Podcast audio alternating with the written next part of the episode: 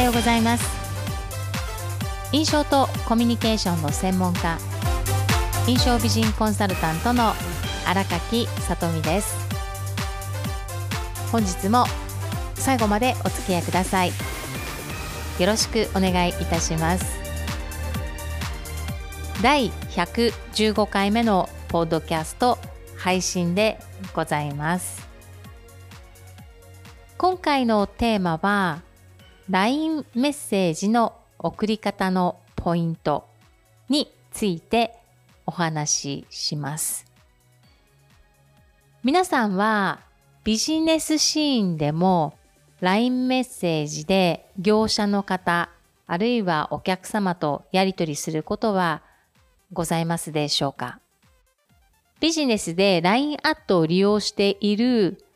企業様も個人の方も多くいらっしゃるかと思います。その時 LINE 登録されてる方とやり取りすることももしかしたらあるかもしれません。また個人的に業者の方、ビジネス仲間の方とつながって LINE でやり取りすることもあるかもしれません。グループを作ってグループで交流するということで楽しんでいる方もいらっしゃるかもしれません。このように LINE は多くの方に取り入れてもらえて簡単にね気軽にコミュニケーションが取れるツールであるかなと思っています。ただし気をつけていただきたいことは LINE は一方通行であるということです。相手から返信があれば双方通行になりますが相手から返信がなければ一方通行ということになりますので相手がどう受け止めるかということを考えながら言葉を選んで送信する必要があるということです。今回ビジネスシーンでこのような意識をしてみませんかということをお伝えします。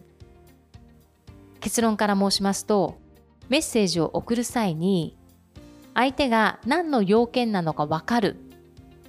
ということを前提にメールを送るということです。メッセージを送るということです。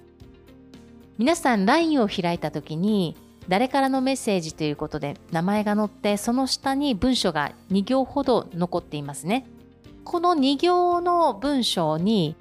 件名をしっかり入れるということです。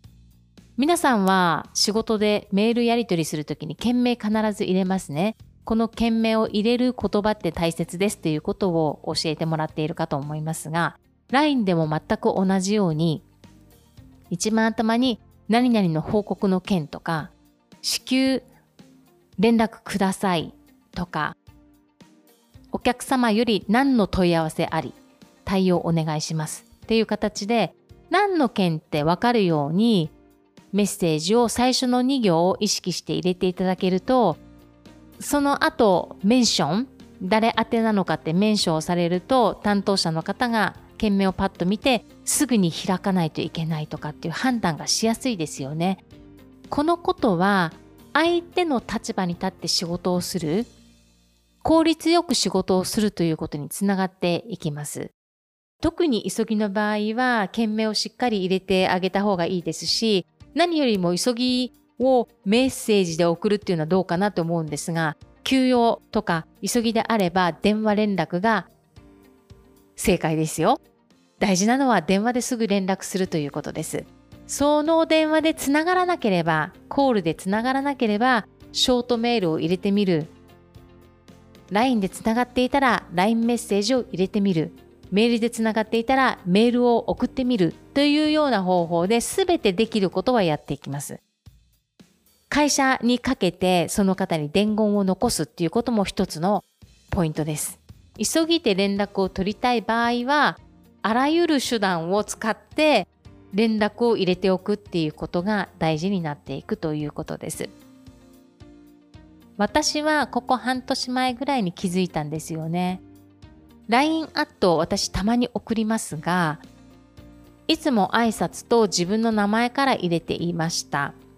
それまであまり気にしていなかったんですが、これが当たり前と思っていたから、こんにちはとか、おはようございますって見えるのが、最初の2行がね、それか書いてくるのが当たり前と思ってたから、全く違和感なく、普通にメッセージやり取りしていました。LINE アットを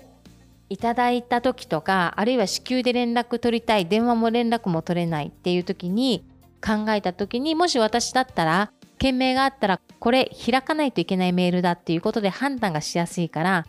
そこから入れるようにしました。ですから、LINE メッセージを送る際も、私はこれからどんな目的があって LINE をメッセージするんだろうかって思った時に、これは最初の2行で件名や伝えたいことを入れるっていうことが必要だなって思ったらそのような対応をするようにしています私も逆の立場であればこのように件名があるとね対応が次の行動がしやすくなってくるのでとてもいいかなと勝手に思ってますが皆さんはいかがでしょうか？すでに気がついてそのように対応されている方もいるかもしれませんがこれまで私がメッセージをやり取りした記録を見ていった時に最初の2行に件名を書いてるっていうことがあまりないかなっていうことを感じたのでポッドキャストで今回お伝えしてみようかなと思った次第でございます皆さんの LINE やり取りを記録をねご覧になってみてくださいそうすると何か気づくかもしれませんね。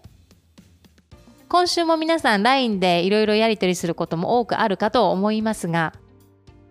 今週意識して相手からいただいたメッセージを見たり最初の2行をね確認したりそれからご自身が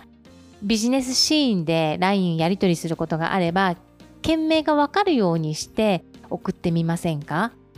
最後注意が一つあるんですが写真や資料を送る際文章を送る前に添付資料写真や資料をね先に送ってその後にメッセージを入れた方が受信者は開きやすいですよ。